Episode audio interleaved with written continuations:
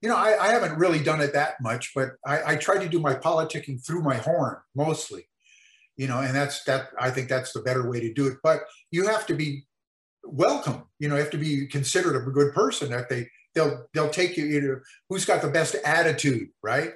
Warning: This episode contains adult language and adult humor. Since when have trumpet players ever been considered adults? If you are easily offended by these types of conversations, consider switching to the oboe. Welcome to the Trumpet Gurus Hang podcast. I'm your host, Jose Johnson. My guest for this episode is Walt Johnson. In the world of lead trumpet players, Walt is a true Superman. His stellar career has spanned six decades and has given him the opportunity to lend his prodigious talents to two of the biggest names in the history of modern music the chairman of the board, Frank Sinatra, and the king, Elvis. His method book, Double High C in 10 Minutes, still tops sales charts, and his newest book, Low Gear, High Gear, is destined to become another classic. So, pour yourself a big glass, pull up a chair, and let the hang begin.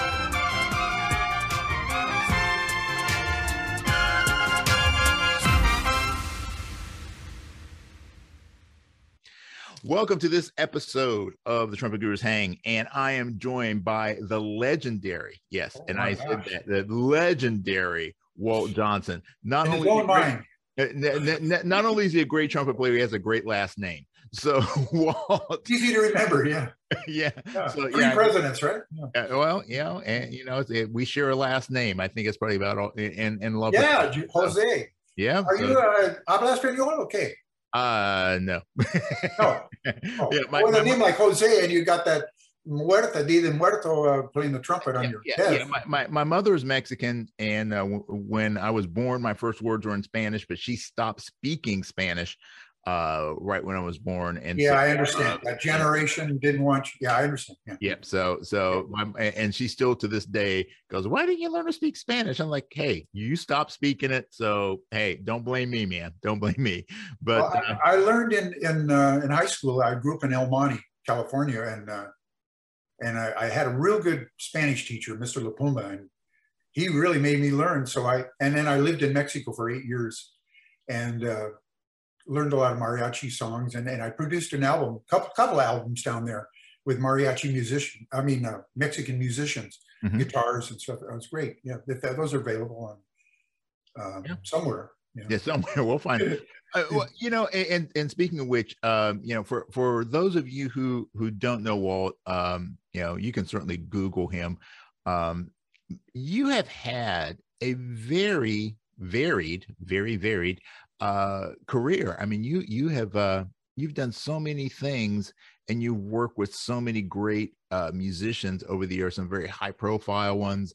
Uh, and you know you've got so many other projects that, that are going on and and i don't even sometimes i don't even know where to begin with someone who's got your acumen but um let, let- let's I, I just want to actually start kind of um at the beginning stages of your career um so when did you when did you first feel that bug that, that was like man trumpet is what i want to do for the rest of my life Well, you know, it- it's all in high school. You uh, you you get encouraged. You know, they they have you play solos and you enter competitions and stuff, and that's where trumpet becomes uh, competitive. I, I hate to say it, but it, it is like a sport competitive. You you know, the, the quickest draw in the West, sort of uh, who can play the best or who the fastest and the, highest and uh, all that uh, everything. You know, in the best tone and and uh, in high school, uh, my sophomore year.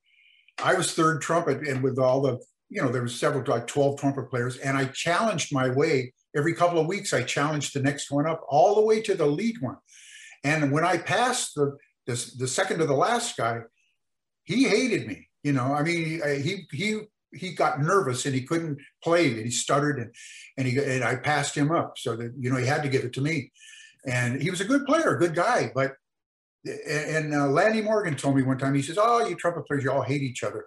And we don't, but I know what it is. And, and we're, I, was, I was doing an interview the other day and I, I told KO, I said, you know, that we, we did a section Joe, Joe Davis, Rick Baptist, John Madrid, and myself, four high note players, high note artists, all Right. of them, you know, Mhm. lead players. And we just gelled and we harmonized and we got, it was a friendly team effort. Mhm. And you know, we excel at each excel at another. We try to make each other sound good. That's what trumpet is playing in a section is all about. right. You know, and I've had that experience with the Chase Band, and I've had that experience in New York brass sections, but it's, it's you don't really find it that often anymore. I mean, I, I you know, it'd be you know, you get four players that just you can hear that ring when you play. You know, when you play a chord, like Yeah. uh, yeah. The Chase Band had it too. Those guys, Alan Ware, Teddy Piercefield, and Jerry Van Blair were the, on the, the ones with, on Get It On, and they asked me to come in and take Bill Chase's place with that.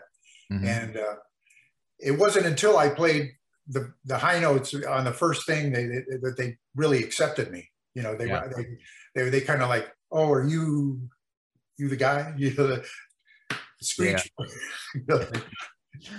well you know it, it, that that's really an interesting statement you know about uh you know you guys locking in that way yeah i've had i've had conversations with uh you know a lot of a lot of different lead players and and um it seems like that there's this this this desire to have someone uh, especially as a wingman to have someone in the section or more pe- or, or several people in the section that understand the role of being a lead player that you know they're, they're competent lead players in their own right but you, that Yeah, are able to to understand the dynamics and what you need uh what you need as a lead player from your support players because it, it's you know it's one thing to kind of think it but if you've been in that lead chair you know what you need and so then when you're in that support role then it's a little easier for you to step into that role so Good point. No, it's a good good point. You, uh, uh, I mean, I played literally with hundred when I traveled with Frank Jr. and Elvis and all these. I was in a different city and we picked up different bands, and I was, you know, the lead chair. We had to have a rehearsal, and I noticed the the right away, the guy sitting next to me, what his attitude was going to be, you know, and uh, I tried to tried to straighten him out, but some of them were just like wanted to, to prove themselves to me by playing over me. And that just did the opposite you know? No you exactly what you just said. You have it's a team effort and when you're an- lead player you understand. You can break this guy's back or you can you can like play under him and make him sound good play in tune with him and and you know if he's bends a note bend it with him you know or do something and vibe you know it's uh it, yeah there's too many of those guys that just try to outblow you but yeah. that yeah but that's that's a peeve and no nobody we don't do that. Yeah. Yeah and, So- and i think even beyond that too there's there's a certain thing i mean um you know uh, the, the style obviously that that's a big thing but i mean also it's the sound you know it's like if you get a group of really solid you know lead type players playing together man you can get this sizzle out of the Oh, yeah. yeah that ring yeah. Yeah.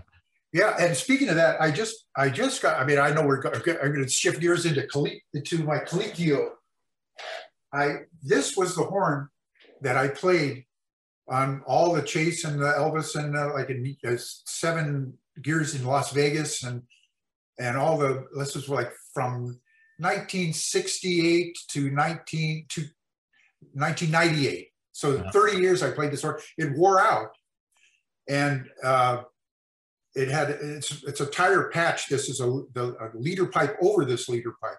But I'm starting to play this again. Yeah, I just had it overhauled.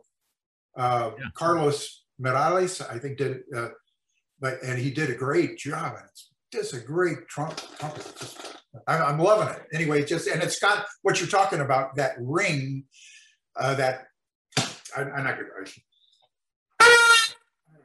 But it's got that real warm, brassy sound Yeah. you know just and you can and and i noticed today when i was playing i can i can really make it i can hear it above the the band when you're playing lead and you want that conrad Gozzo thing i believe in that conrad Gozzo for a lead player you know and and everyone else should be just a little under Mhm. no matter if, and if he comes down bop, ba-da, bop, bop, bop, ba, come with him you know and yeah yeah, yeah, but it's just it's rare to find players like that. But you know, it's a sensitivity toward where you really want to sound good or you want to compete.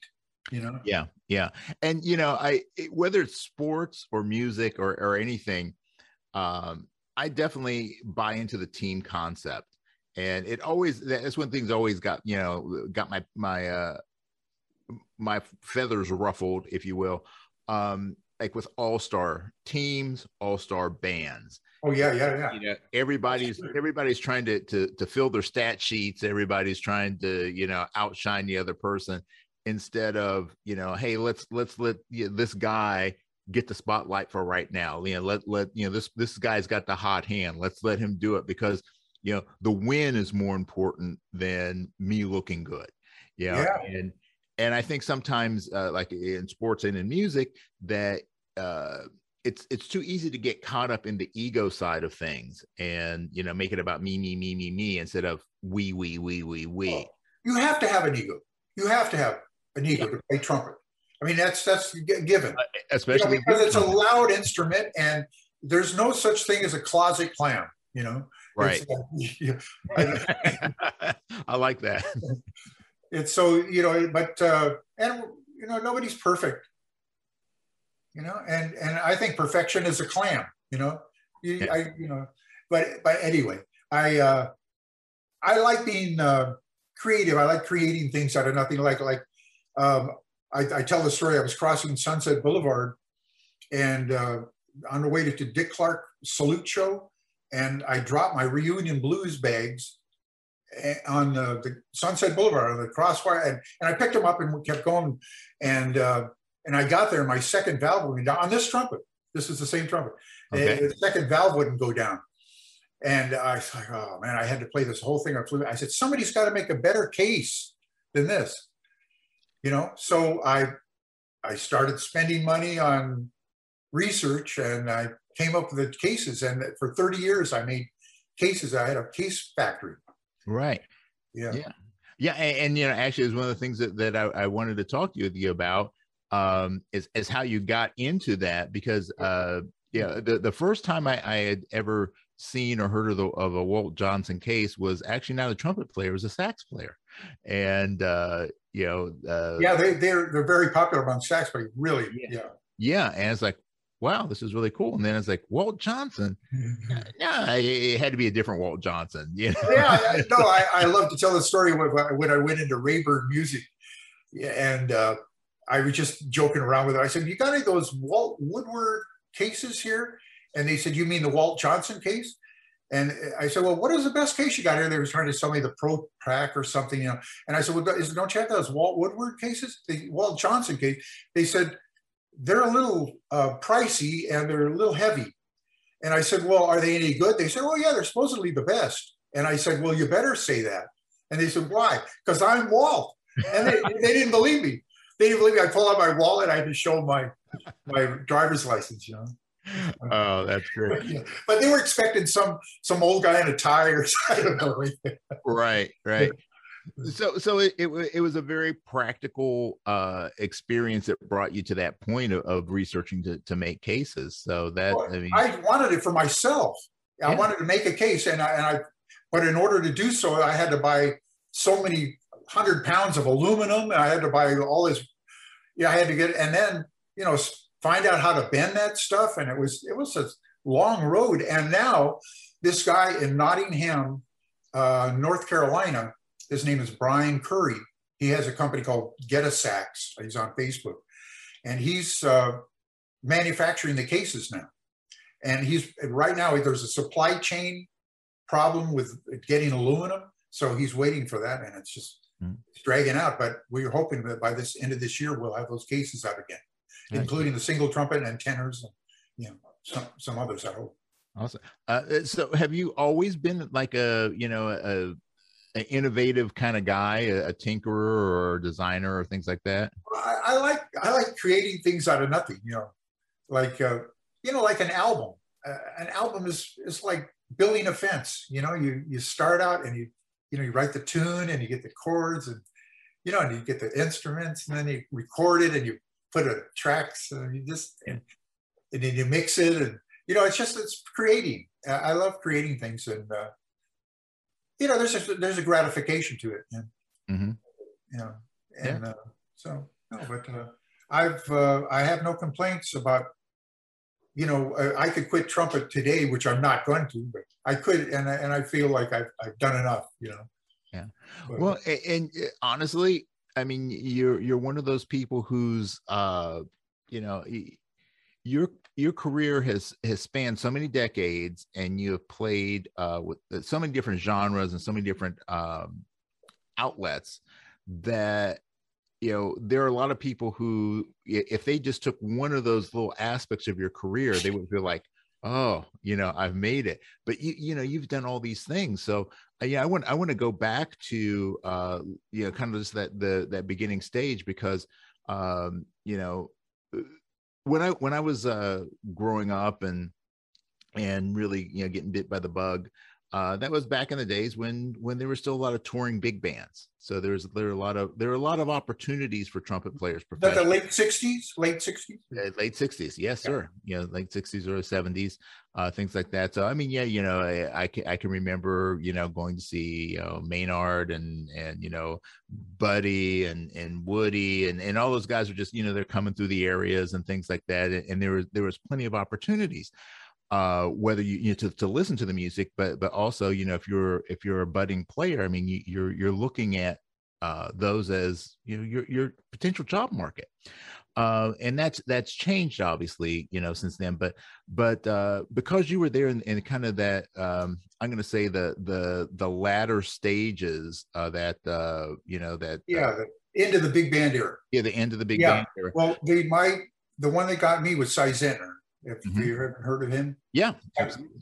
Si Zentner, but he had a hit up a lazy river. Uh, mm-hmm. It was a twist, da, da, da, do, do, do, you know, and uh, I was uh, playing lead trumpet at Los Angeles City College, and there was a trumpet player there that was fourth trumpet on uh, Si Zentner's band, and their lead trumpet player Billy Chrisman, I want to say, or something. He he uh, got a cyst in his gum or something, couldn't play, and they needed a player, and they just bang, there I was, still wearing white socks and. well that was cool back then And uh, no, it wasn't. The, the uh, Frankers, they used to call my shoes uh, the wing tops, you know. And, Oh, okay and, and geez, I was from El Monte, man. I was square, man. but I was going to City College and I was playing lead trumpet there. And so they they said, I get a call from Milt Gaynor. And I was remember I was sitting at the dinner table with my mother and father and my sister. And I, I go to the phone and it, it's this guy, Milt Gaynor. And he says, I hear you can do the Jingo kiss off. You know, at the end of the Up a Lazy River, there was da da da da da da da da da da da da yeah, a little kiss off. Do you remember that on the record? I think it was Arnie Tchaikovsky on the on the actual record recording, but Jingo, I heard Jingo do it live. Mhm. But anyway, they wanted me to play lead. I couldn't believe it. I get on the bus and I got the book. It says first trumpet. I mean, I was like, wow, I'm, you know, and it, it paid 200 a week and they wanted me to stay on. And the first question uh, Si asked me, he says, how are you with the draft? And I said, well, I'm 1A. so you know what that means, right? yeah I can take you at any minute. He says, Right. don't worry, we'll get you out. Yeah. So he had me go to all these different draft boards and register. I was in Syracuse. I was in God knows where, different cities. He, he had, and he went in even one time with me to tell him that he I was a necessary part of his orchestra and not to take me. And you know, he, he backed me up, but he got me out for eight months. And we were in Las Vegas, and right up on the stage, the marshal came up and handed me the greetings from the United States president of the United States. And because I was delinquent at all those other places, they took me that day. oh and there I was at Fort Ord out in the cold, shivering. You know, uh, they cut all my hair off. And, uh, you know, everybody looks different when you go in there, but when you, uh, the next day, everybody looks the same. yeah Yeah. But I made it. I'm talking about it, but that was that was tough, man. Yeah. That army for two years, but and I got in the band, and that's a whole other story. I don't know how much time you got, but I it's a real interesting story. But uh, We- we've got uh, we've got as much time as you've got my friend oh man, I I was in Vietnam, and I I mean I, I go to Vietnam, and I get uh, I get orders in Hawaii, new orders while I'm on my way to Vietnam. and I was prepared to go to Vietnam, but I get new orders that said I was infantry, not not trumpet. You know, in my I was sent there as a trumpet player, but right. not, because there's 14 division bands and one army band in mm-hmm. Vietnam. Mm-hmm. So I, I get to Hawaii, or, and they, they issued this new order, and I look and it's oh, it says infantry 11 Bravo or something. It means you know. So I get I, I threw those in the trash can as I was getting in the plane, and I get I get to Vietnam, and I'm standing there, and a sergeant comes up and he says, "Where's the orders you got in Hawaii?" And I said, "Oh, I didn't get any. I lied." You know, and he says, uh, uh, "Well, everybody got orders. Where's yours?" I said, "I I, I, didn't, I didn't get any." And he says, "You got any old orders? What's your MOS, my military occupation specialty?" I said, "It's O2B20 trumpet." And he says, "You got any orders to prove that?" And I had my old orders. And he looked at it, he goes, Well, we'll have to get you in a band. So every day for two weeks, and here I'm in Vietnam, it's like uh, 96 degrees, 96% humidity, guys fighting over ice cubes, and just like all this weird smells and you know, bugs, and you know, and uh, so for the first two weeks, I had to get, I was line up three times a day and wait for my name to be called. And they never called it for two weeks. I'm waiting and waiting. And in the meantime, I had to pull details, pick up paper around the, the fort and like load trucks and cook bacon, get up, peel potatoes. I mean, it was just that. Finally, they called my name and report to the um, the air, uh, the First Air Cavalry Division Band in Phuoc Vinh. You know, so I take this um, helicopter all the way. They drop me there, and the guys had been hit by the Tet offensive the week before. Oh man! And they, they were all like the morale was like uh, like really down, and um,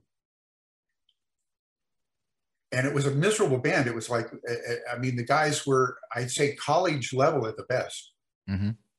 I mean, there was here I came from Si Zentner's band to to play with like you know kind of mediocre players, but they oh they liked me, you know, yeah. they all took me to the week. So, but I got the itch to uh, to go to a better band, you know, because this these guys weren't helping me, you know, right. And uh, so I put in for a transfer, and the uh, the captain of the the division he said you know, there's only two ways you get out of the the, uh, the air cavalry.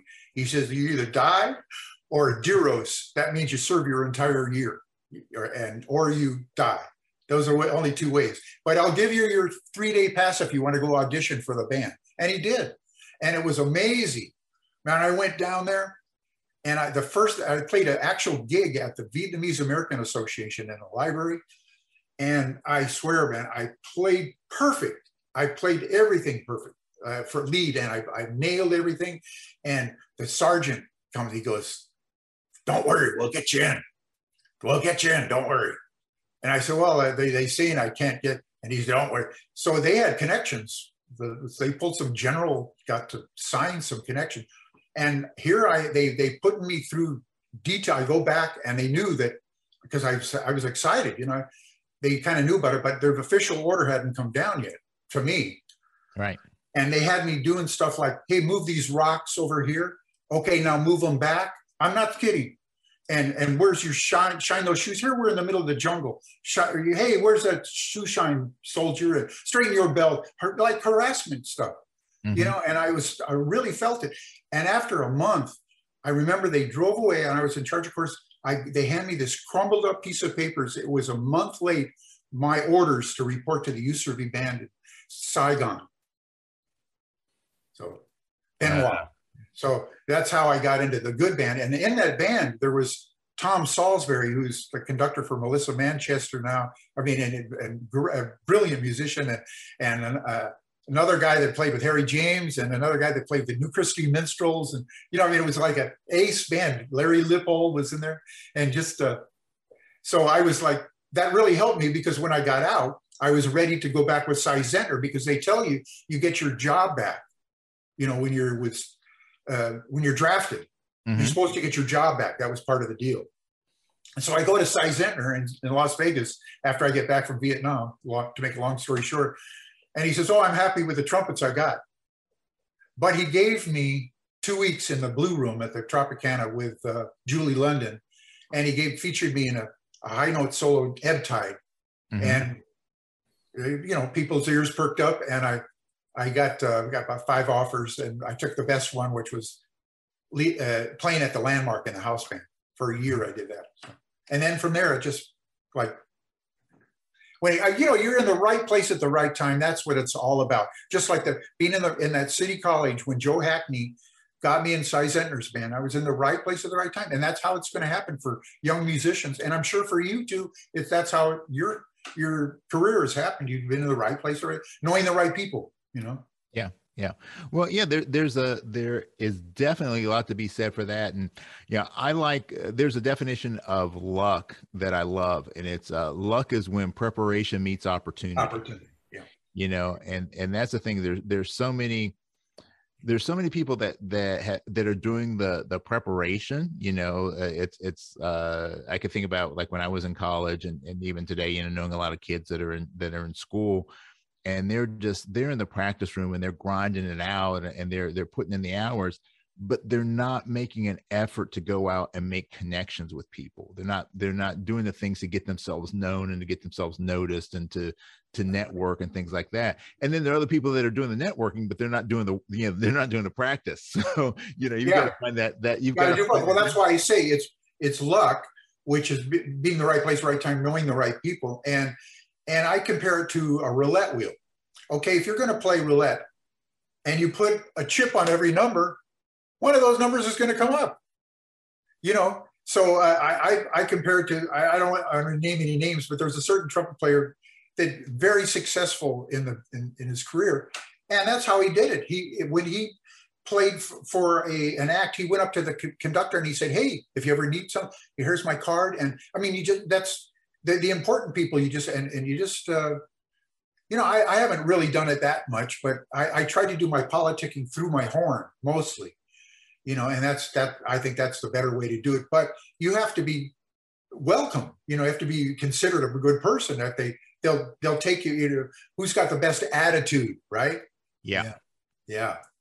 Absolutely, yeah. That that's a big one, and that and that's actually a common theme, you know, in, in the conversations I've had with with the different guests on this podcast. Is um, the the general consensus is that you know y- you need to be a good person if you want to have a good career you know that because uh you I, I remember my my uh, high school band director uh, said to me and this is stuck with me throughout my life is uh, I said your your talent will get you the gig, but it's your personality that'll keep it for you.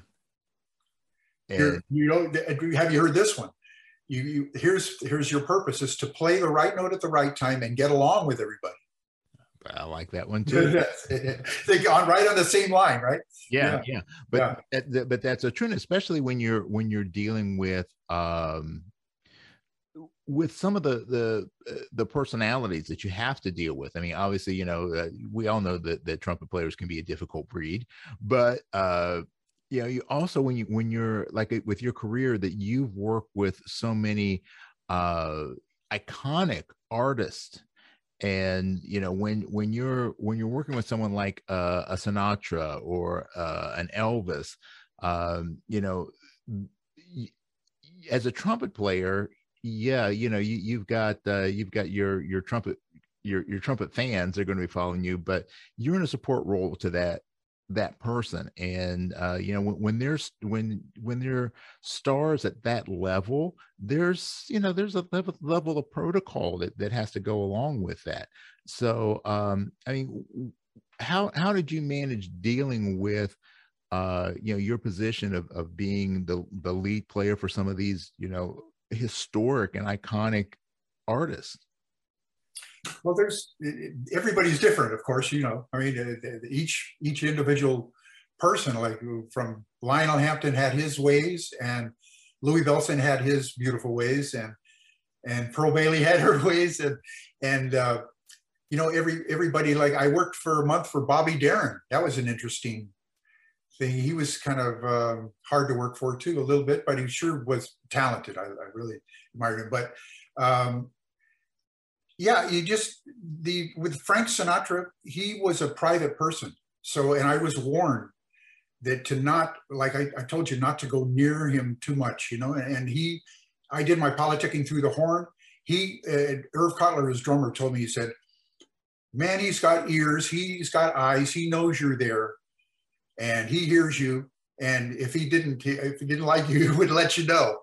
And I remember in Lady Luck, they call you Lady Luck, bop, and then I went, they call you da da da bop. And then the third one is a high E flat. You're supposed to like hit on the like grabbing a dime with your butt, you know, bop. And uh, and and I I bleoped it, you know. And he turns around, he goes, "You sure about that?" so and then of course uh, with Elvis, I I had a solo behind him with uh, "It's Now or Never," and yeah, like a Spanish mariachi solo, and uh, uh, I messed it up one night. I bleated or something, and he turns around and he wipes his face with his scarf and threw it at me. Of course, it only went about three feet or something. Joe Guccio picked it up, handed it to me. Yeah. So, yeah. but that, that was Elvis, you know, and he, he, it was a job like you, can imagine, but, but it was just being in the right place at the right time, knowing the right people and being able to produce the, your keep it up. You know, when you get the job, be able to to keep it going. You know, yeah. and that's you know, and we and loyalty is another thing. You know, mm-hmm. I I think I messed up on Harry Connick's band when I sent in a sub because I had a previous obligation to do a clinic. And when I got back, he didn't really treat me the same. You know, it was mm-hmm. like, oh yeah, Walt, we uh, you were gone for three days. You know, yeah. But before that, he was introducing me and talking about the cases and joking with me and coming up talking to me. But it was that changed, you know. Yeah. Because I I screwed up. Yeah. I guess, or I, you know, I this this uh, clinic I had to do. I had a, an agreement to do it. So. Mm-hmm. Yeah. Well, yeah. I, like when you're when you're talking about um like you know playing uh you know luck be a lady and and uh you know playing you know it's now or never um yeah, I, I think when when I think back to that that period of time, um, Sinatra was um, like, and still to this day is one of the most recognizable uh, artists. Uh, you know, you you just you you hear just you know two notes and you go, that's Frank. You know, and you'd be surprised thing, how many people don't don't know who Frank Sinatra is nowadays. Wow, wow. Yeah, I, I was just talking about that last night. Yeah, well, I guess they all know who Elvis is pretty much. Yeah, different America. Yeah, but yeah, definitely. You know, uh, it, well, yeah, I'm I'm a little bit a little bit younger than you, a decade younger than you. Uh, but you know, there there's still uh, you know, Sinatra, especially at the point uh, point in time that that you were with him. You know, that was uh you know, uh, I, you know, his heydays were were probably, I would say, what maybe the the the the 60s, late 50s, early 60s. He, he, spanned six generations. So right, but kind of the 30s yeah. to the late 30s to to the the 2000. Right. You know, and I did his last concert, or last tour of in, in Fukuoka, Japan, mm-hmm. and uh, I walked up with him on the because uh, Natalie Cole was on the, the opening act, and she brought her own lead trumpeter, Dave Stahl. He was, and uh, so I, I went up to replace Dave and I walked with him, and Hank Cattaneo was next to me, and he's smoking a cigarette, Lucky Strike cigarette, throws it on the ground, gets up the microphone. We play the intro. He goes, Come fly with me. Where the hell am I? And it, it kind of went downhill after that. He, he just, uh, I think he drank a whole bottle of wine before. but yeah, it was time for him. But I, I was hoping because, you know, I hear this the greatest music in the world. Yeah. But then we, you know, his son took over the book. Mm-hmm. And uh, I, I have the eight piece book right here in this closet uh, that I inherited from Frank Jr. And we have uh, Seth, Seth MacFarlane's permission to use it as a tribute because mm-hmm. he, he owns the Sinatra Library. I didn't know that. Yeah, he bought it. And uh, we all got a portion of that hmm. money. Yeah. And it was, well, Sinatra, Frank Sinatra Jr. inherited from his father and Jr his sudden death in Daytona Beach on March 16, 2016. Uh, we were all there when that happened. Yeah. yeah. this that's I mean, yeah. Yeah. You can't count on anybody, you know, because here today. Yeah. Yeah, absolutely. It just, it just, yeah. I mean, it could be. I mean, we never suspected. That's the last thing we expect from. Yeah. Yeah. Well, you know, well, I, I guess the the point I was I was um, trying to to establish was that you know working with with Sinatra, that is, and we talk about high profile gigs, uh, you know that is not just like one of the the modern high profile gigs that you know to be able to say you know that you are a lead player for you know with frank and then you know with frank jr uh, going forward uh, that yeah that that's a that's a big thing. Yeah that's a big deal because the music especially at that time was so recognizable. Everybody knew the tunes everybody knew the charts and like you said if you bleep a note um you know it's going to stand out. And you know elvis uh you know Elvis yeah, like I said, I, I I don't play soft, you know. Yeah. yeah. so I mean, so, I yeah, I, I think that that it's it's so common um, for trumpet players, whether it's on that huge of a stage or whether it's just playing in a bar. Uh, you know, playing in a in a in a bar band, and yeah, and adding in the the, the chase thing, you know, another iconic uh, book, especially for a trumpet player um, to be in these really high profile, recognizable situations. How do you deal with the the mental pressure that comes along with uh, being in this this you know if, if, you're playing you know if you're just playing jazz uh, you know you, eh, you, you, you cuff here you cuff there maybe nobody knows this but when you're doing stuff that everybody knows how do you deal with that pressure of having to perform at that level? I know you. Know, I don't know exactly what you're talking about because you have to be prepared. You know, and like you said, preparedness means opportunity, and you don't know what's around the corner. I mean, uh, you don't know what you're going to be doing this Saturday, or you know, or what what you're going to have to play next week. So what you I I have a routine that I go through after breakfast every day. Just just because I can, you know, I can I can go I have an RV and I go to up the hill where it's parked and I, I blow open, place these seven etudes out of the Mitch Jelen uh, 44 Magnum drills for trumpet. And they're they're really hard, you know, but I tried I try to make them harder by by taking them up an octave and playing them like soft and loud and and uh, diminuendo. when I first got to Los Angeles, I was doing a lot of TV films, and uh, and on, on the trailers and the commercials, you have to like hold a note out and like trail it off like like diminuendo, and it would. I just come from Vegas, and it's like trumpet becomes kind of like a water faucet or a radio. You turn it down too far, and it turns off. right. so I had to, and Malcolm McNabb, bless his heart, he showed me an exercise where he, you practice that, you know, and even uh, uh, Pappy Mitchell used to say, you know, if you want radishes, you plant radishes. You know, if you want, you know, whatever you want, yeah, you practice that, and that's what you get. You know. well, and, and, speaking of which, uh, you have um, you have a, a, a very dynamic sound uh you know and and that's and it, obviously you know that that's one of the things that that has helped you through your career uh you know in in these these different gigs that you've had. Um but what's you know a lot of time people will think oh walt okay he's the lead guy. He's that the, the high note guy. Um and whenever they think about that then it's usually followed up by well he's a natural.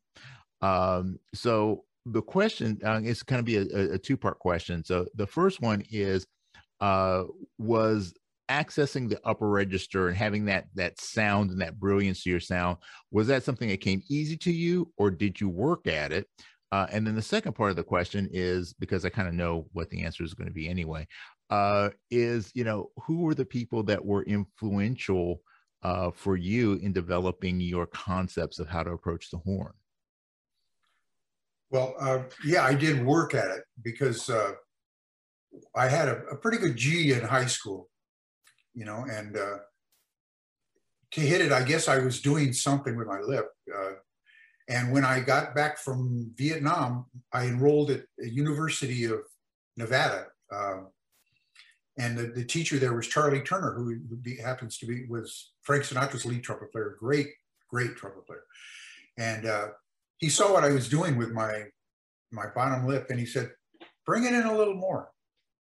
And he showed me that, and my range went up uh, uh, substantially. And that, and I you have to develop that. And so, like even that, that book I wrote, it, double high C in ten minutes. It's it you learn that technique just like I, I just said about it, but it, it takes only just a few minutes to learn it and produce the double C. But then you have to develop those muscles in order to be able to sustain that the you know the the loudness. And my my biggest uh, challenge was to make that upper uh, high gear embouchure sound the same as my low gear embouchure.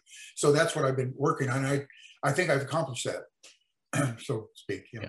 Yeah, well, absolutely. I mean, it's it's that fullness and uh, resonance. Like you're you're mentioning Gozzo earlier. Um, you know that that Gozzo kind of sound, that just that wall of sound that is so rich and full. Frank Jr. used to say peeling paint. Yeah. Yeah, exactly. And he used to say they come back to the brass and he said, What are you guys eating? Furniture? You know? but um and and uh, that's actually one of the things that like that you said when you were talking about the book, uh, which is you know double high C in ten minutes. Um, one of the things you said about that was just it's so profound and i think a lot of people miss the boat on this that learn that skills like that uh, whether it be playing high notes improvising or you know even even in anything else uh, that you learn uh, yeah I, I, I was a professional martial arts instructor for a number of years and you know i would tell people that you know there's no skill that's really earth shattering I mean, there, there, there's nothing that's like super profound. It's all really simplistic. And you can learn how to do it in just a matter of moments. It's not a question of whether you can learn to do it, it's can you sustain it? Can you improve on it? Can you control it? And I think that's the thing is that a lot of times people look at uh, a skill like playing in the upper register of the trumpet as being uh, this uh, well one people that look at it as a holy grail i think uh, and, and put a little too much pressure on on themselves sure. to do it. But uh, they make it more difficult than it needs to be in terms of the mechanics of it. But then they're looking for this magic bullet that's going to give them the not only the note, but it's going to give them the control and the sound and the endurance, and it's it's all going to happen immediately. well, it doesn't happen immediately, but it it, it uh, with this method, um, I've seen a lot of players uh, and they've contacted me afterwards.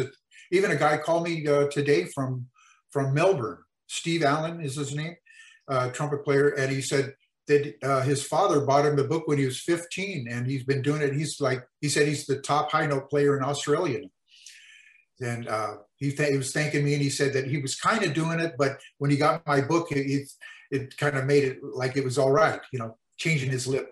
So you know, I, am I'm, I'm encouraged. And when I first wrote the book, I went to SC with John Thomas was a professor out there, mm-hmm. and I I gave a clinic, and I had ten trumpet players come up that wanted to that had never hit a, high C in their range. Most of them, their range improved, but two of them were able to hit it, produce a double C for the first time ever. You know, so that that was like gave me encouragement to put mm-hmm. the book out. So yeah. Well, and what's what's kind of funny, I, I, think, um, and not not funny in a comical sense, but but just kind of the oh my gosh, I can't believe people are, are this way. Um, yeah, I, I've seen, especially like on forums, you know, when when people uh, get on these these these soapboxes about methodology and the dogma that that's uh, related to it, and you know, you'll you'll see somebody you know talk about uh, like your method or or other things like that, and go, well no you you should only use you should only use one embouchure it, it's like you know this this is it. And this is what my because this is what my teacher told me. And you know you've got to yeah. you've got to do like farkas said or you've got to do like claude gordon said or you got to do and it's like tied into this this one thing and you know and saying you know well that doesn't work. But the way i kind of approach things is to try and keep an open mind uh, because if some if there's one person that can do something then it means that there's a level of validity to it and then if that method has been uh, been used by more than that person if there are two or three other people that have been able to utilize it then there is more validity to it now it doesn't mean it's going to yeah. work for me it, right. it, doesn't mean it's going to work for me because right. you know yeah. I'm, I'm, a different well person. you have different teeth or you have different uh, a different oral cavity or something you know it's, right. it's and and throat size is really really important that's you were mentioning big sound when you need mealtime inspiration, it's worth shopping Kroger, where you'll find over 30,000 mouthwatering choices that excite your inner foodie. And no matter what tasty choice you make, you'll enjoy our everyday low prices, plus extra ways to save, like digital coupons worth over $600 each week. You can also save up to $1 off per gallon at the pump with fuel points. More savings and more inspiring flavors make shopping Kroger worth it every time. Kroger, fresh for everyone. Fuel restrictions apply. Now I don't know, but I know Maynard Ferguson probably is, could take a handful of pills. I can take a whole handful of pills without water. You know, I just got a big throat, mm-hmm. and I think and there's other guys that I've seen that they kind of have a small throat and they have a little sound. You know, mm-hmm. it just because my my method is smelling a rose backwards, um, yawning, or sticking your fingers in your mouth. How that feels? Yeah, Alan Colin, uh, he he invented a air enhancer that you mm-hmm. stick in your mouth. And when you stick in your mouth, your throat opens. You can try your throat opens and your throat has a memory and you remember how your throat, you know, we're getting into technical st- stuff again, but, but uh, that's, the, the, you, you mentioned a big sound and I think your throat, because so many teachers teach syllables and mm-hmm. syllables, you're going, you're trying to sing a high note. No, you're blowing a high note through your embouchure, but keeping your throat fully open and supporting your diaphragm. So that's mm-hmm. it. Yeah. so, but no, no, that, that yeah, just in a, in a, but it works. It works. And I, I notice the difference when, when I do like planks or, or, or sit-ups or, or bicycling, it helps my, my core and it, it really helps the high notes. Yeah. Well, and, and, you know that that's actually a really good. Uh, that brings me to a really good question, I think, uh, or at least it's a good question for me. And then you know, if everybody else enjoys it, then great. If not, eh, too bad. It's my show. Um, or you can edit. um, you were talking about, uh, yeah, as you're talking about doing like planks and stuff like that. I remember reading um, uh, some uh, some stuff uh, Bud Bud Brisbois uh, and and his like doing the his little military exercises and things like that. He was like the the physical component of being a, a trumpet player, the physical demands of being a, a, a lead player. Um, so and you were talking about like you know playing a you know playing a gig with with uh, John Madrid and all these other guys. And uh, yeah I know you did a lot of studio work uh you know back in the the 70s and stuff like that and you know working with guys like cool. Gary Grant and and and, uh, Malcolm and and you know actually so the 80s was more of the studio work yeah. Yeah. So like you know working working with a lot of really really you know some some of the some of the big names in the art industry you know some of the some of the greats uh, of our time. Um did you were were there things that you guys like kind of were would talk about and uh you know like share ideas share concepts share approaches? You know was, was there a, was there a lot of uh oh, sure. Uh, you know yeah. i mean there were uh, you, the, most of the things you learn there's something to learn from everyone. You know i learned from from wayne bergeron to graham young to george graham uh, joe davis. I mean i you know you developing your chops with chewing gum to you know, i mean it just there's there's endless yeah. I mean there's just things that you pick up from from little little things from people uh, along the way. Uh, how to how to count bars and uh, and you know how to not tap your foot and you know just just all these things for and you can think back of uh, you know uh, warren luening uh, telling me stuff to you know just how to warm up and no just uh, I, it's you learn you learn from the, the, the pros, you know, and, and watch them, you Yeah. know. So, Well, and and- I, yeah, Yeah, I mean, and and that's a, that's a- that's such a, an important statement, I think, because, um, yeah, I, I- I'm not I'm not blowing smoke up your, you know, what whatever, uh, but um, I mean, as I said before, you have had a career that, uh, you know, even one portion of your career would be, you know, most people would would, uh, Well, you know, it would be- it- wouldn't it be impossible to do that nowadays? Or, uh, you know, I mean, there's, there's gigs, that like good gigs, uh, Tower Power, you know, uh, Celine Dion and, you know, and, and, uh, and gigs out of Vegas. And there's, there's definitely gigs happening. Uh, so I, I think it, it could happen again for somebody, but, you know, it's not, it's not out of the realm. Trumpet is not dead. No, well, well, I, I yeah, absolutely not. And you know, it, it, it- there was a time when it when it was on life support, but it's Yeah.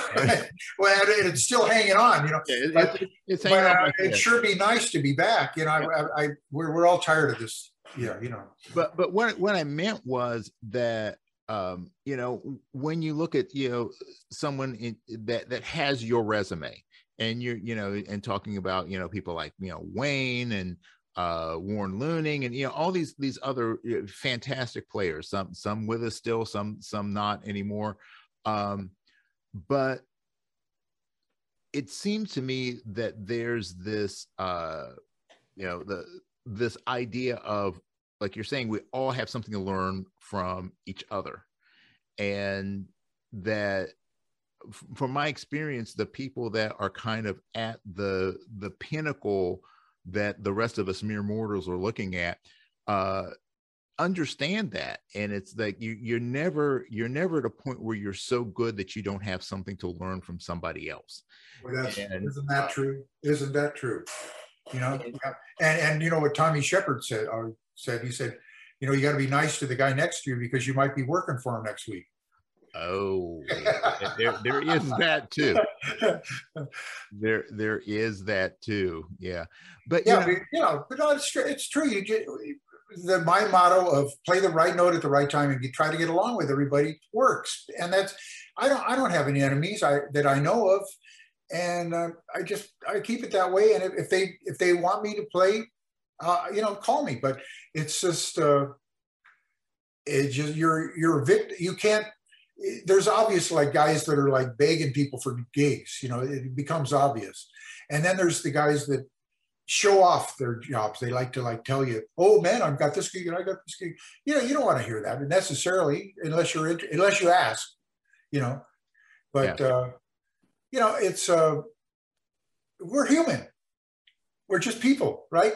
Yeah. We're- no You know, and and I, I'm sure that you know. Um, what's that mindful se- mindfulness secrets? What's that about? that is my book that is a book that i wrote uh, a couple years ago And and in a nutshell, what is it? Uh, it is a book unraveling the secrets of mindfulness, which are much like trumpet, a hell of a lot more simple than people want to give it credit for. It's uh, it's it's just a, ma- a matter of uh, focusing your attention and just you know doing it a second at a time. You know, it, it's the practice.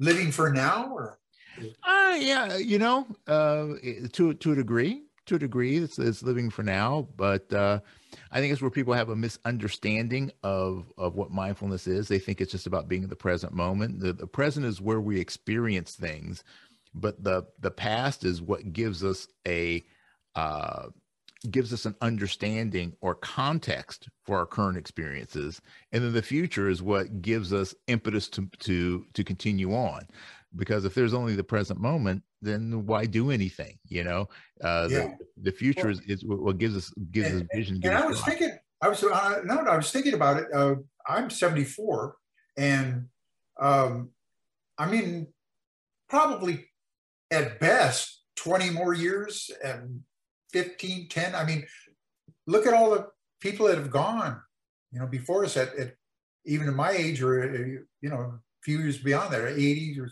but how old was Maynard when he passed?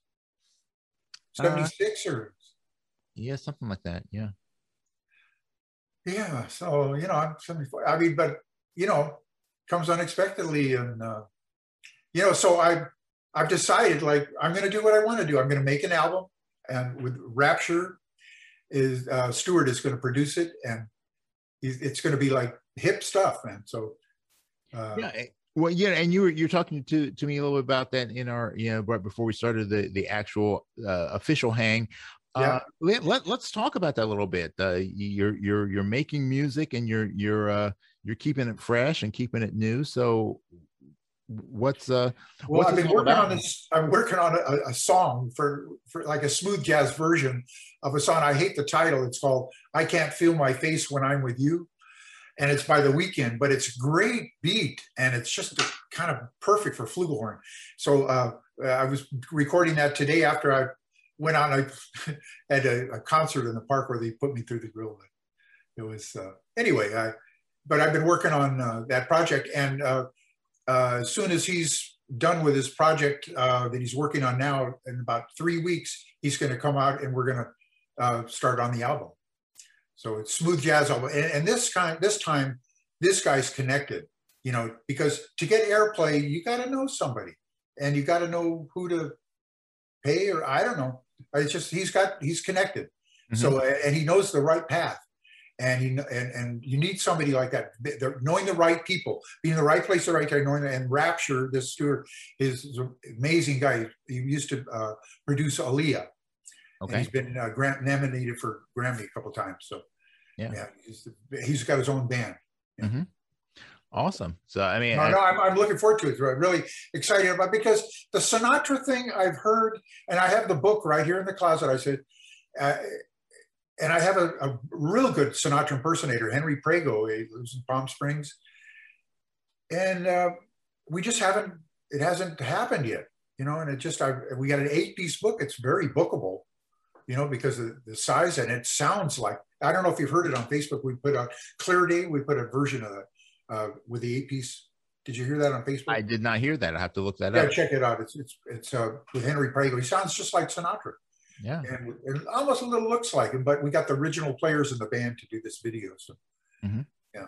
Anyway, that's and but I I just I can't wait for people to to, to Sinatra. So I'm going to do my own thing. You yeah. know, just, why not? Why not? You know. Yeah. Sinatra's been done. I guess it's been done, and people. But but I'd like to make a living. You know. Yeah, well, yeah, yeah, that, that always helps.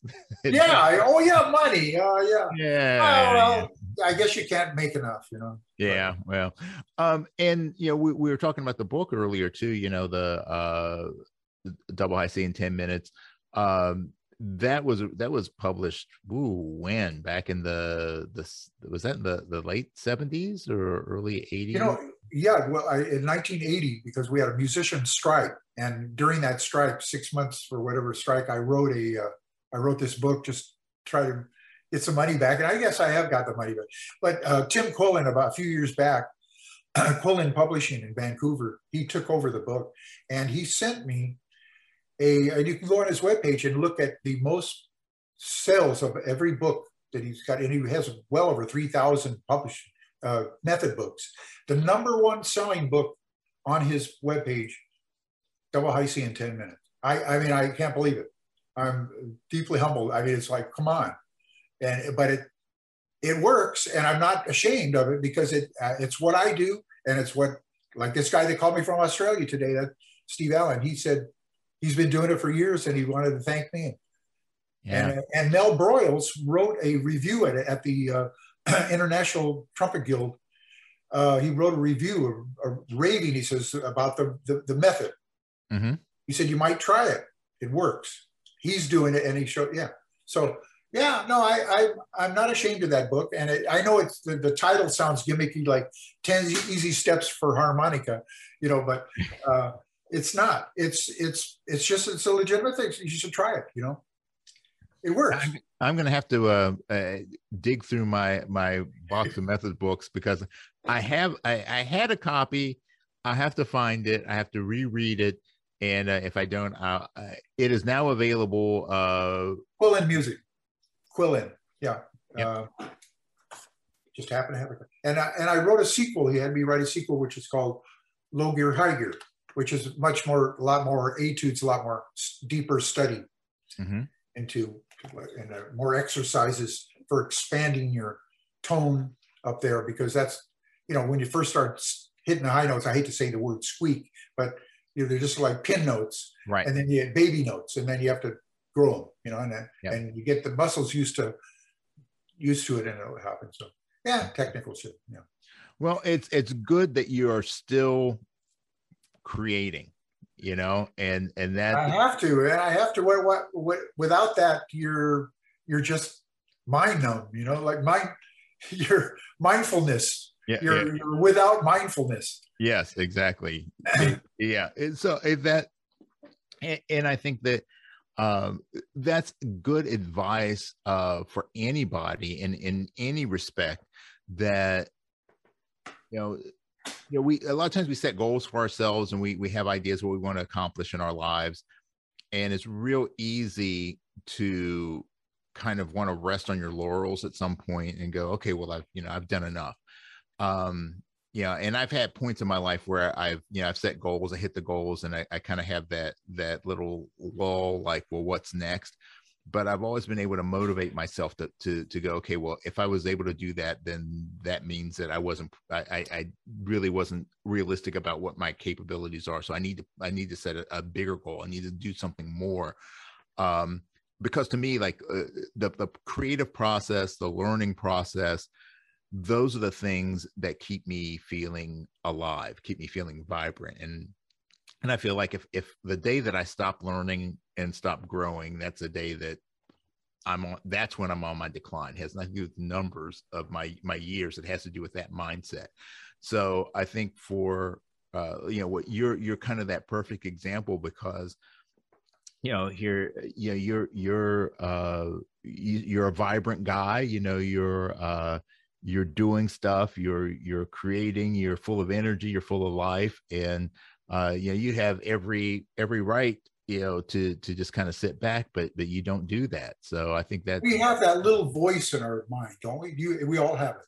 You know and i love the uh what a, the the uh, spanish speaking people at the factory that in mexico they say cada cabeza del mundo you know and it's true. Everybody's is in their own little world you know so you tell yourself what to do and just along your lines you know some some things you you start creating and you just you don't feel creative. You just go go on to something else. But what changes that is music. Doesn't it change? Music creates a mood. My grandfather always said what do you think music is says in the dictionary? What do you think it says? What is music? What is music? Uh, that's a good question. I don't know the answer to that. It, music is organized sound that creates a mood or a spirit. Mm. And and it's true. You know, I I you don't feel like working out or you don't feel like going for a walk or something. Put in some Gerald Albright, man. And uh, man, it picks you right up. And you're just like, yeah, okay, you know. And, and my grandfather taught me that. He used to listen to Isham Jones. so that's and he'd get up and do the housework, you know. So it's just it's true that uh, music is the mood and it can change your mood and make you pick you up. And that's i i believe in music. I mean that's a corny corny song but yeah. Well it, you know i i did i didn't realize that was a definition but i always would I, i've always said this um that uh art not not just music but art any kind of art i believe that that the the fundamental purpose of any of art is that it's a way that the artist can take their intentions and their emotions and they can use some other format to express those thoughts intentions and emotions to an audience of one or or, or, or thousands to replicate that same feeling in those other people and, and it will affect other people in different ways mm-hmm. you, know, you know some people don't like rap music and some people don't like smooth jazz. They say mm-hmm. it's not smooth and it's not jazz. I disagree. I love smooth jazz. It's it's what I, I look at music as you're tuning on the radio, and you know you scan, and what makes you stop at one? Because it's got a nice something that yeah. chromosome friendly. You know. Yeah. Yeah. Well, just, yeah, and I think like for for music, you know, and, and talking about trumpet, you know, uh, specifically sometimes it's real easy to get lost in the technical aspects of things. Now, now granted, uh, technique is important. You know, I think you know the, the the technical facility is definitely important. I think range is important. I think all these things they're they're ingredients that make a great trumpet player. But I'm also a firm believer that you can have the best technique in the world, you can have the best range in the world, uh, but if you don't have good feeling, if you don't have good emotion, if you don't have uh, a pure uh, a pureness of expressing, uh, you know, a clarity of your intention, uh, that no matter how good your technique is, it's still not going to be music. You know, it may be it may be a good exercise. Uh, it may be interesting. It, it, to me, it's almost like a circus act, but it's not going to be real music because it's it's lacking that emotion. It's you're saying something you're music is a language you know and you're saying you're speaking a language and uh, you try to to say it as best as you can. Sometimes if you're limited by the the technique of it. So my my advice to what you're saying is is to over prepare you know to be prepared like we're going back to that preparedness uh, and and always stay prepared because when you're able to create that'll give you more facility to do so you'll mm-hmm. you'll be confident and in in in your technique enough that you can play anything you want you know and here and but every but everybody has a different style and a different feel and a different different background different different uh, anatomy you know uh, for throat size and all that like we are talking about and a different sound I mean, I, I, I hear a different sound Arturo makes, and I hear a different sound that that Doc Severinsen has. You know, they all have their unique sound. Maynard had a bigger sound, you know, mm-hmm. and uh, you know, so it's just it's there's a uniqueness to our to our sound and our creativeness and our technique. So you have to get all those working together to get it's, it's complicated. complicated. Trumpet, unfortunately, is a daily chore, man. It's just, it's, you know, people say, you know, I used to get home from a, a six hour double session and I, and I'd have to go out and, and practice. And boy, well, I hardly had anything to play all day. You know, you're just yeah. sitting there making money, you know? Yeah. Uh, uh, so speaking of which, I, what is your what what does a typical day for for Walt Johnson look like uh, in terms of of your approach to trumpet, your practice, your you know what what are the things that you work on uh, on a regular basis? Well, I've I've taken the uh, the 44 Magnum drills for trumpet by Mitch Jelen, um, which is a book available you know online, and uh, I've uh, I play seven of those a day, and I try to take things up an octave uh, at the end and just make it harder and uh, I've never really been able to to make it through without any pain, you know, and it's it's okay because that's what that's the idea. I want to hurt a little each day because I, you know, it's like weightlifting. You know, if you don't no pain no gain. I and I believe that on trumpet. It's uh, it's just my style of playing. I, I want to be able to to keep up, you know, the the the hard playing if mm-hmm. I can. But I at the meantime, I think I have a good style on uh, just low note playing too. I, you know, I have to play those kind of solos too, and uh, and play under people. I try to be a good section player, and and, uh, it's very versatile. I try to do jack of all, master of a few. You know. Yeah. And uh, you know, musical chameleon. yeah. I mean, I'll play uh, mariachi jobs or Chinese funerals. You know. Yeah. Yeah. Well, you know, we talked earlier about uh, that concept of like having you know multiple lead players in the in a section and, and knowing you oh, know yeah. what what you know the knowing your position and knowing what what you would want so uh let me ask you this question what what does walt johnson want from uh from supporting cast you know if you're if you're coming in playing a lead book and you've got people that that are coming in what what are the things that someone could provide to you that would make your job easier because i think a lot of times people don't they don't understand that they don't know uh, how to, to be in that support role and, and, they, they can't read the mind of a lead player uh, all the time. So, you know, as, as your, your wish is that the guy next to you will be a good lead player and that he will be a good uh, second player too.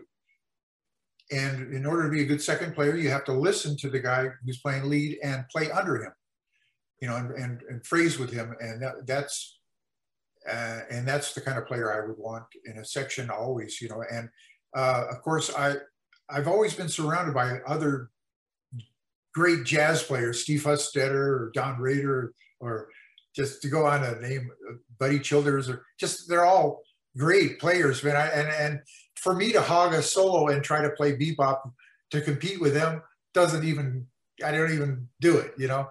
And uh, there are other trumpet players that won't even take a, a blues chorus, you know. Uh, not Audino never did, and I don't think Charlie Davis, but but uh, uh, but but I I'll take a blues chorus. I, I think I put out so the 2020 blues on the on Facebook. It got a whole bunch of views, but it was a great thing we did it during the uh, the pandemic, you know. Yeah. But but uh, I'm getting off track, right? No, no, oh, no, no. Oh. It's all good. It's all good. It's all good information. Yeah. Well, yeah, and the like the reason I'm, I'm I was asking that question though was that you know you you have been in those positions where you've had like you're saying you know you have to you have to wear multiple hats and I, I think a lot of times people want to specialize. You know, it's like, well, you know, hey, I'm just a lead player or I'm just a jazz player. Um, and, you know, not having that ability to, uh, to not just play the book, you know, technically play the book, but actually to be part of the team of being able to understand what the requirements are of you know what what's what's elite players requirements? What's the second player's requirements? You know what what what does it mean to actually hold down a third or a fourth book in a in a, a section? Um blending blending and uh yeah blending uh, and following and intonation and tone and i'll just try to match everything the, the, the, section and that's the perfect section of somebody that just plays together you know? And uh, yeah and uh, no, that's it's I've experienced that a lot. It's a it's a great feeling, you know. It's fun. I yeah. still get fun. It's still fun when, when it's right. When it's right, and you're really blowing. But but it can become uh, work. Mm-hmm. You know, I mean, when you're out in the sun, you know, and get your back of your legs are getting sunburned, like today. Man, I and I complained. I said, "Hey, my legs are getting sunburned." The guy brought back his hat to put down there, and it, it kind of helped a little. Yeah, playing playing those Maynard charts out there in the sun. Yeah, he, he made it second. He, uh, I, I, don't want to talk about that anymore. So, yeah, that was fun. I nailed the double beat, so I was happy. Yeah, there, there you go. Yeah, there you go. Yeah. at at the end of the day, that that's that's really all that matters. Yeah, yeah. You know, I have the mind of a trumpet player too, you know. So yeah, I mean, yeah. everybody's thinking, yeah, I, I, why should I try to cover that up? You know, I played Maynard's Rocky today. Oh yeah, did you hit the beat? Yeah, yeah. exactly. That's funny. Yeah. Uh, well, you know, oh, gosh, man. Well, I could I could talk for like hours over some of this stuff. Well, maybe, maybe we'll hang again or something. You know. Well, I, I, I, got. I mean, I know I got hundreds and hundreds of stories over the years, and and I uh, every once in a while people bring them out of me, you know. Yeah. And, uh, well, we we do have we do have three segments that we have to get through before I can let oh. you go. All right, and and uh, they they're gonna they're gonna cover three different kind of concepts. Uh, the first one uh, is uh, section uh, segment we call Sound Off, and this is sponsored by my good friend uh, Michael Barkley at Barkley Microphones. Um, and this is about your concepts of sound. And, and as you were talking about uh, being a lead player and, and kind of having that that Gozzo peel the paint kind of sound, uh, yeah, just what what are your approaches to not only the type of sound that that you produce, uh, but but ways that people can can approach uh, the very types of sound that that trumpet can produce, and uh, you know maybe some some little little tips on sound well, production? I, I, one time I did a uh, Bob Elsevier wrote and was going to produce a Walt Johnson album, and he we had a session over at A and R Records, and uh, he they had three microphones on me, And what I wanted at the time was what it sounds like to me in my head, what I'm hearing while I'm playing trumpet in my head. That's the way I wanted it to sound. And they, they were able to mix those between the three microphones and get that balance. And it, it sounded really fat and uh, edgy, fat and warm. Those are good adjectives, you know. Um, and that's that's what I, I, go for. And and of course, uh, when you're playing uh, TV films, I had to have a dark sound. And I remember going into Bob Reeves' mouthpiece guy, and Doc Severinsen was in there. He's always in there. He was, you know, and uh, and I asked Bob. I said, "Can I try out some mouthpiece? I'm doing a lot of TV films, and I need a darker sound. You know, it's something that would give me." And he's lined up ten mouthpieces, and of course, I had mine in there my Calicchio that I played for all my life. And uh, so I played all of them. They turned their back. And they uh, number one, number two, number, and the one that sounded the darkest to them was the one that I've been playing for 50 years, man. So, so you know, it's it's the shape of you put your, you know, I, I tell people like when you didn't bring your flugelhorn, the trumpet can become a flugelhorn. You know, you can kind of shape the sound, and you know what I'm saying. It's yeah, yeah. I mean, it's it's not, and you'll add a little bucket mute if you want, but you know, it's uh, I don't know. It's just that's concept. Yeah. Okay. Well, that that's that's very cool, and and I think that's uh that's good advice uh, for people uh, to, to mouthpiece. See, these mouthpiece switchers. Did you know Lew Soloff? Did you know Lew Soloff? Oh yeah, yeah, yeah. Did Lew, you ever play with him? I did not, but uh, I, I, have plenty of stories from friends who did play with him, and I, have heard about the mouthpieces, right? Yeah, all the mouthpieces on the stand. yeah, we've sounded the same on all of them, yeah. and it was always great, you know. But. Yeah, well, you know, it, it, so, you know, it, it's so funny because some guys, you know, it's one one mouthpiece for everything, and then you've got, uh, you know, Lew on the other end of the spectrum, who, who is like yeah, I, I forget who said it's like it's like they said they were doing a gig with him. It said it seemed like every note he was playing a different mouthpiece. like, you know, well, then there's the uh, the George George Georgiani. Do you know him of, of him?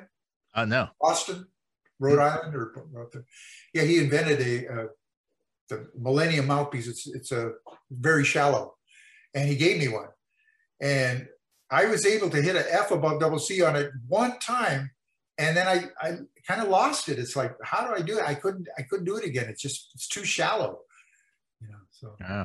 but it worked. It's like a bird whistle, a dog whistle, you know? a dog whistle. Yeah. yeah. All right.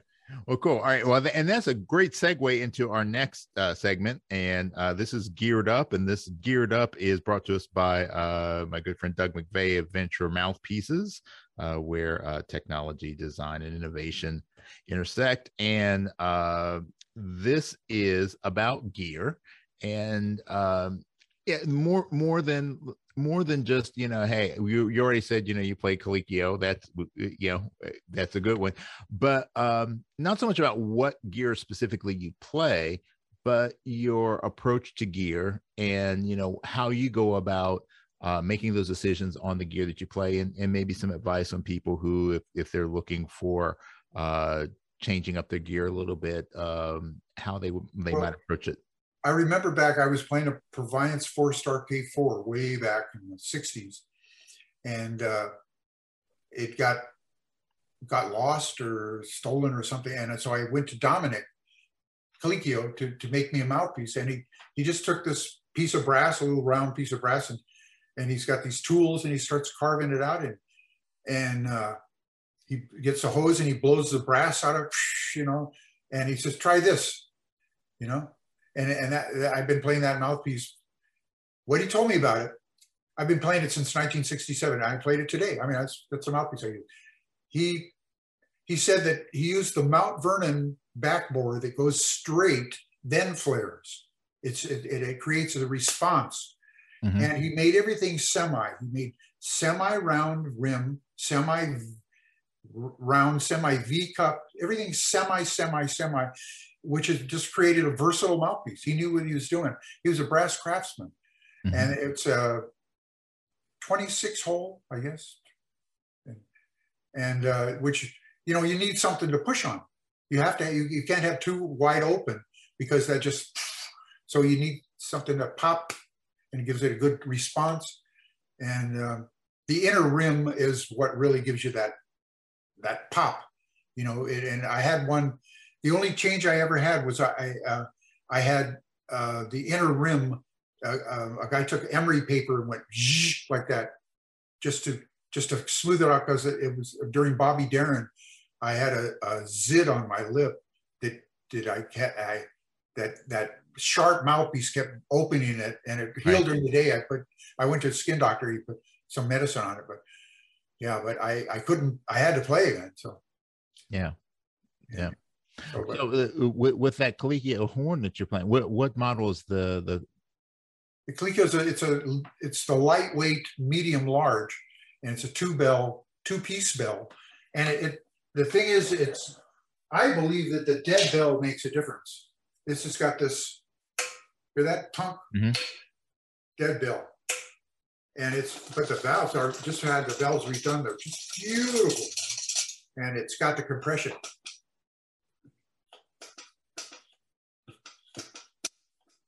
Yeah. That? It yeah. didn't have any of that before. Mm-hmm. I used to call it my Calicchio. and, and, and, then when the valves are like, I, I used to call Calicchio, Calic. Uh-huh. But now it's a Calicchio. You know? Yeah.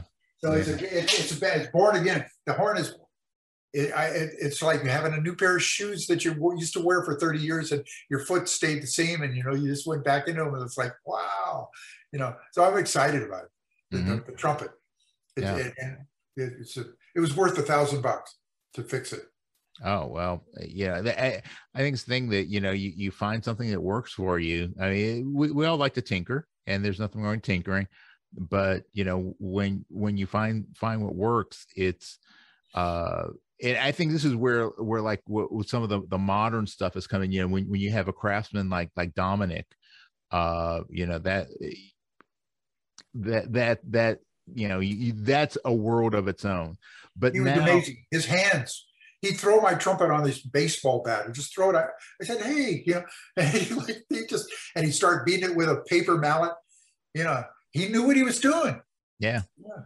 But now, you know, with technology, what what technology does give us is the ability to uh, to more consistently duplicate those those those things and to be able to, to do analysis and and you know uh, measurements and and things like that to, so that uh, yeah because i know a lot of guys that you know it's like you know i love i love this horn i love this mouthpiece i love this you know this thing. And uh, you know it's a it's a 19 40s Bach or you know it's a you know 1950s Calicchio or whatever. And it's like you know but if anything happens to it I'm screwed you know because you can't get another one like that. So you know being able to get get duplications and, and restorations that's I think that's going to be key because uh you know when you find that thing that works man you know just well, look at the saxophones with their uh, Mark sixes and all those. They they don't you can't get that metal anymore you know and yeah. they're valuable. It keeps going up. And I think the same is true of the Calicchio, or especially the Chinese horns are, you know, the metal, it makes a big difference. Yeah. Well, it's interesting what you said about the, the dead bell, because I know, you know, um, most people are like, you know, you want to hear the ping, you want to hear the ring on stuff. So it'd be, well, my, my theory is that, that, that the vibration goes, it's like an, an amplifier instead of uh, absorbing but maybe I don't know. I you know I, I, I people say it doesn't make any difference. So I but I think it does. Well, you know, if it makes a difference to you, it makes you know that that's all that matters, my friends. All matters. Okay, here's our final segment. Our final segment is brought to us by friends at Robinson's Remedy. Uh, providing you rapid relief for those uh, sore and busted chops after uh, having to play those double B's. Yeah. Uh, uh, this is a series of rapid fire questions. They're going to be all over the place. There's no rhyme or reason. Uh, some things will be music, some things won't. But I just want to get your quickest response so we get a look into the mind of yeah. Walt Johnson. So, uh, and if you answer these fast enough, you will win a very special prize. Snickers bar. Um, hey, we don't have that kind of budget. So I went, I went for jury duty, and the uh, the judge before we go in, he says, if anybody can guess my middle name, it was F was the initial. He says, there's a special prize for you.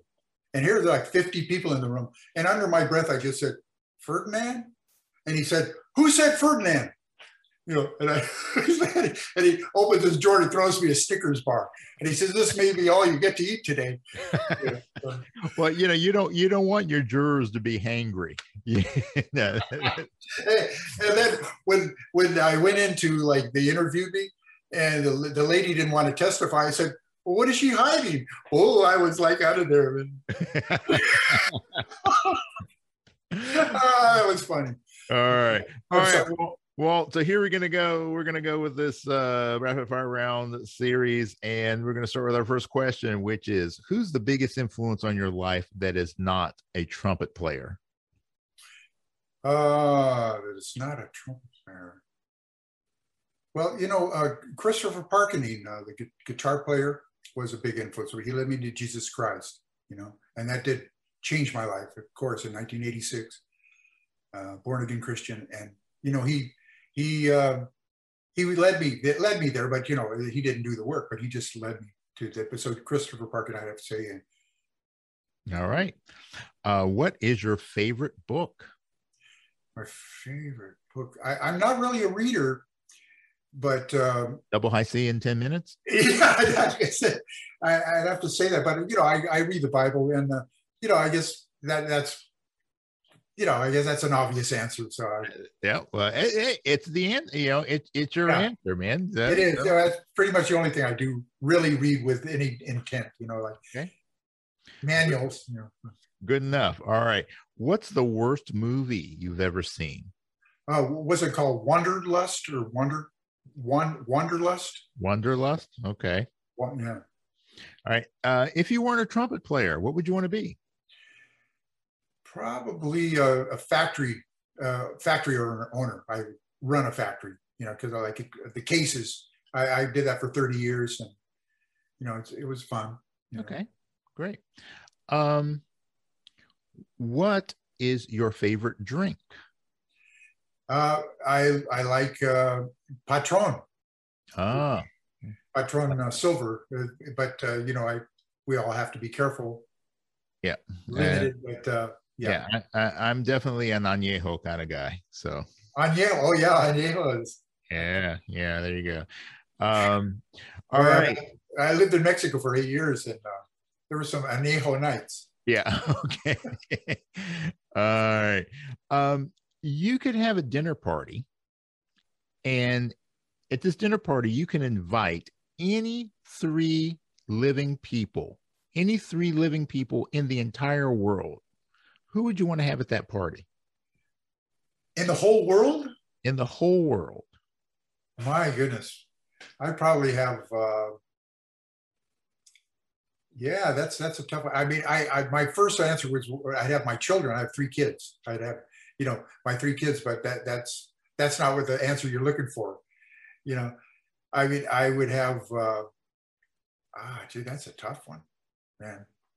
Um, you know, I don't know. I I I, I want to say uh, the president and uh, you know the head of the Congress and the the Supreme Court or somebody just have just to talk to him, you know, but just you know, I don't know what good that would do. okay. All right. Well, um, at this dinner party, you're going to have three additional guests. They could be any three people from history. All from history. Well, you, of course, you want Maynard back. Okay. And, and you want uh, you know, Louis Armstrong and uh, three people. Huh? Uh, Sinatra. Okay. Yeah. There you go. You got you got you got your your horn section and your singer. So that's solid. All right, lacquer plated or raw? Uh, probably probably raw. Raw. Probably raw. But I but I mine's gold plated, and they had to silver plate it first uh, in order to gold plate it. So it, it, it condensed it a little mm-hmm. bit, but I've tried to compensate for that. They did sound better, I thought, when it was just lacquer or just a lacquer horn, you know, Mhm. uh, the Cleekeel. That's the way it used to be. Then uh, I had it plated. Okay. All right. What's your favorite quote? Quote is uh, well, there's there's several, but the one I think of uh, Tommy Shepard.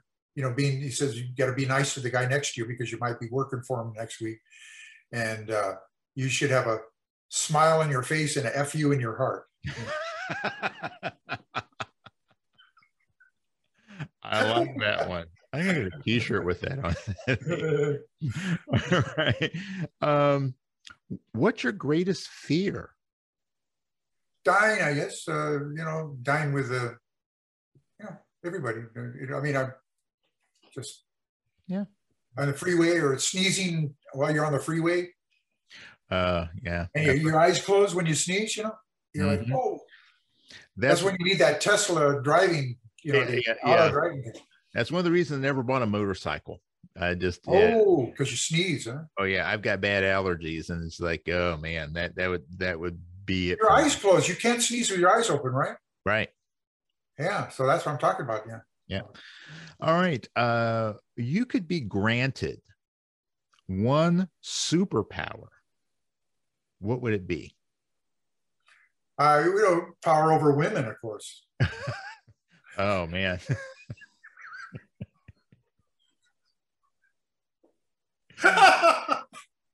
Uh, I- don't don't- we all want that? Don't we I, all I? I, I don't even know if that's a real superpower. Sure, it has to be because they're impossible. Uh, know. yeah, that is yeah that that that would They're- you, you would yeah. have you would have to be a, a superhero for that. Um, what aspect of trumpet playing do you feel is the most overrated? um, I'd say the fast bebop, yeah, really fast bebop is. It's uh, I call it musical masturbation, you know, and it's just it's just you know these guys that, yeah, Yeah. that that is overdone because there's a lot of good slow notes, and I, I admire people like Gerald Albright who can play like these licks that are just clean and good and soulful, you know, and but clean and he's just he's got technique the best, and you know, as opposed to some other people I hear just running scales and just like guessing. Yeah. Yeah. Okay. Um, similar vein, what aspect of trumpet playing do you feel is the most underrated? Uh, uh, Banda. Now you're going to think I'm crazy, but uh, I can't do that stuff. That Banda. You, you ever heard of Banda? No. Come on. It's from Sinaloa, Mexico. And it's like they wind up, they've got uh, three trumpets, three clarinets, three valve trombones, a sousaphone, who's the star of the show, and three drummers and a vocalist. And they get wound up, and it's like they play polka. And they get wound up, and man, when in person, it's like so exciting and charged, but they, they, they play out of tune and it's like the, the style is really hard. You have to be born into that, I think. You know, I, I, I've seen so, but uh, I, I went, I used to go into Tecate to this bar with Marisco where you could get, uh, where they had Banda playing live Banda, but I stopped going there because it was uh, the cartel shooting. Yeah, well, that that would that would, that would certainly yeah. The So I, yeah, but but but that music is exciting. If you ever get a chance to listen to Banda, oh man, and, and the tuba players all the the sousaphone, it's like all over the place. You know the virtuoso stuff. Cool. I have to check Yeah. that out. Sure. Yeah, please. Yeah. All right. Absolutely. Um, you can go back in time and give your younger self one piece of advice about music. What would it be? Oh, there there was a lot of opportunities uh, where I, I should have stood up and, and uh, played a solo or something when I could have. You know, at one time, Manny Klein was in the audience of the Wayne Newton show, and I was Wayne Newton's lead trumpet player, and he called called up for Tenderly, and I could have played Tenderly. I could have nailed it up to and hit a double C on it. I could have like really shown off and played it like tenderly, you know. But I clammed up, and the sax player took it, you know. And so, I, you know, that was a missed opportunity. To, but when I got to town, uh, Marion Klein got me my first TV show, which is called the San Pedro Beach Bums. And I did that for 26 weeks, and that turned out to be other studio players meet you and you know your network, and Mhm. that's, that's how I got into all the studio work. All right. Okay, cool. All right. Um, while you're back there, you're going to give your younger self one piece of advice about life. Yeah. Yeah. Well, you know, life. You just gotta live it, live it to the fullest, you know, but uh you know, everything doesn't always go the way you plan it, you know. So I would uh I don't have that regret. I feel like that song my way. You know, I don't have that regrets, but they're, you know, I, you know, you're bound to hit hit your uh, hit your head on the tunnel of life now and then, you know, and I have, you know. Yeah. So, but uh, you pick yourself up. And, uh, it's- yeah. I don't know what else to say. you know. Well, well, there's no not much more to say. All right. And final question for you, Walt Johnson. What do you want your legacy to be? Oh, it's already there, man. I look at look at those gold records back there. See, and my my cases. See those? The, the, and the the Vietnam uh, Army Award and the the picture of me of, with Sinatra picture here with me with Maynard. Man. Look at this.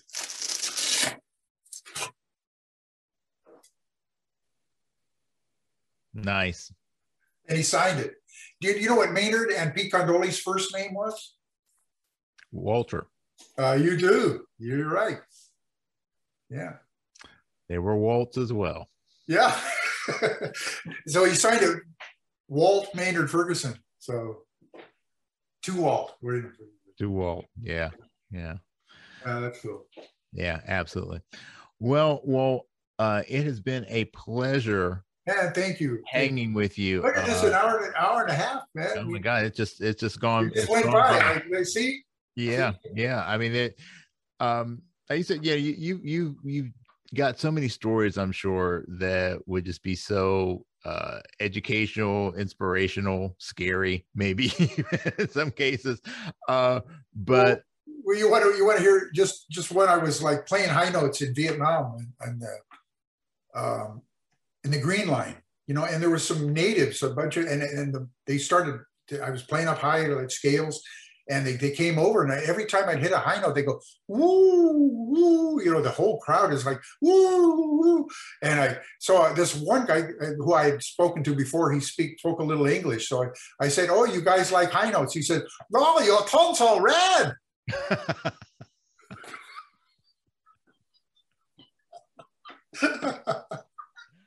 uh, yeah. Yeah. oh well, All right, that's a story, right? that, that's a great story. that is a great story, and I'm sure that's just that's just one of a million that that, you have. And we'll, we'll we'll have to get you back on for for another hang. Uh, oh, if everybody wants it, I, you know, I, I think I'm boring, man. But uh, yeah. Oh no, man! thank you, uh, No, it, this this is. thank you for asking me. I appreciate Oh, it. and uh, you know, make sure uh, and let me know when when uh, when your new release is is. I ready. will. Yeah, I'm going to be working on it. It'll be out probably by Christmas or something. Uh, and is is the new the new book is already released?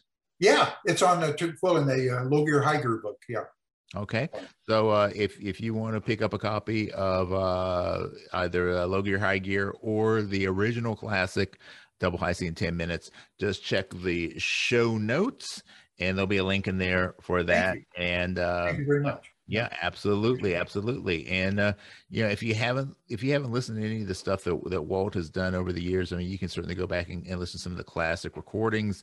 Uh, lots of stuff on YouTube. Um, uh, Trump, uh, was Trumpet Scroll was that the Oh, that's my first album. Yeah. your first album?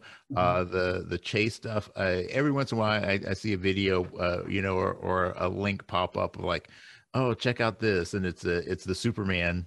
Uh, Well, one of my great, you had to, yeah.